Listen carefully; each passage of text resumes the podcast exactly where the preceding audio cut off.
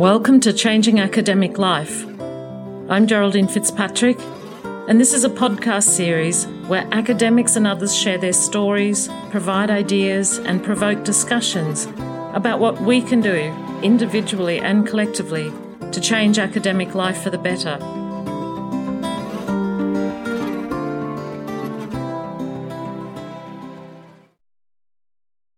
Welcome to season four for the Changing Academic Life podcast. I trust that you've had a good summer for the Northern Hemisphere people and a good winter for the Southern Hemisphere people. And for many of us in the Northern Hemisphere, we're starting back in the with the academic year.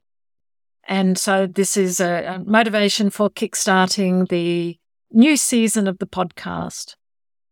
And I'm looking forward to bringing you some great conversations and discussions this season about how we can individually and collectively change academic life for the better. And also just to share more stories so that uh, we can see the diversity of ways in which we can be academics and play out our careers, as well as recognizing that we're not the only ones dealing with particular issues and challenges.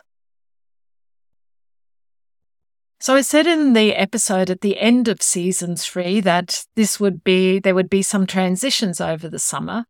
And some of the work that we've been doing is moving to new platforms in support of the back end processes about how we process the audios and, and do the transcriptions and so on. And hopefully that will result in some better quality audio for you.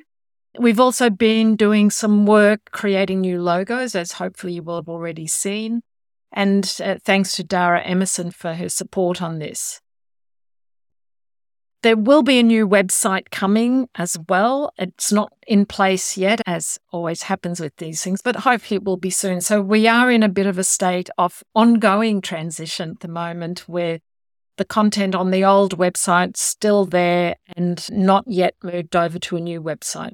But that that will happen. So there may be a little bit of a discontinuity in some of the access to the materials. But we'll do our best to make it as smooth as possible. In this season four, as part of my personal transition to finishing my full time role at TU Vienna at the end of September, I want to use this as an opportunity to try to give a little bit more focus to the podcast. So, I'm aiming to do some sort of episode every week and to release these on a Wednesday morning. I've already recorded some of the conversations that are going to kickstart this new season. And I'm really excited about what sort of discussions they might generate. The first one that will be coming out next week is with Karen Stroobants. And Karen has been very much involved in the European initiatives for the Coalition for Advancing Research Assessment. And that's called COARA, C O A R A. And she talks about uh, some of the challenges with the current approaches to research assessments and some of the costs of that. That motivates why we need reformed research assessment and, and to change a research culture. She talks about what's involved in that initiative and how we might, you know, help contribute to making change happening uh, through that. And she reflects on her own experiences as an academic who's had a very interesting career transition into more policy areas. So that's certainly a, a conversation to look forward to. Another conversation that will be coming is very much tied up with one of the motivations for why we need to reform research assessment more generally. And that's because of the real human costs of our current systems that are just not working and just not sustainable in the demands that they put on people and the, the ongoing continuous competitive pressure to to produce and do more and more. And here we have someone who will share their very personal journey of burnout. And I, found this a very touching, very sobering, and also in ways very inspiring discussion.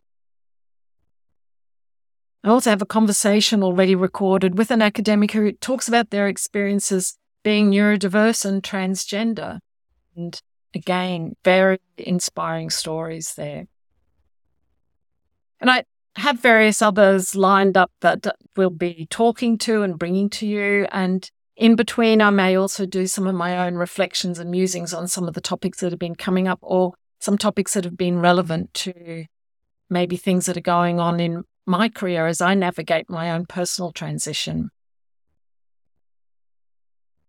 As part of uh, the ongoing episodes, I also want to thank the people who sent suggestions of names for pe- other people that I could talk to. I really have appreciated that, and I'm in the process of following up on many of those. And if you do have any further suggestions, I'm always looking out for new ideas, new people to talk to. So, looking forward to bringing you season four and all the episodes and discussions here the privilege of being able to give voice to people's stories, the feedback that I hear from people, the impact that these stories have on them makes the effort involved in doing this really worthwhile. Had some discussions at a conference last week that I was at where some people just particularly mentioned the podcast and how helpful it was. So you, the listener, a really important part of this podcast and also really key to how we make academia better, how we change academic culture for the better. So I'd really encourage you to think about subscribing if you haven't already, and also sharing the podcast with people that you work with or taking any particular episodes that connect and looking at how you might use them as the basis for a conversation with people that you work with just to honor, I think, as well.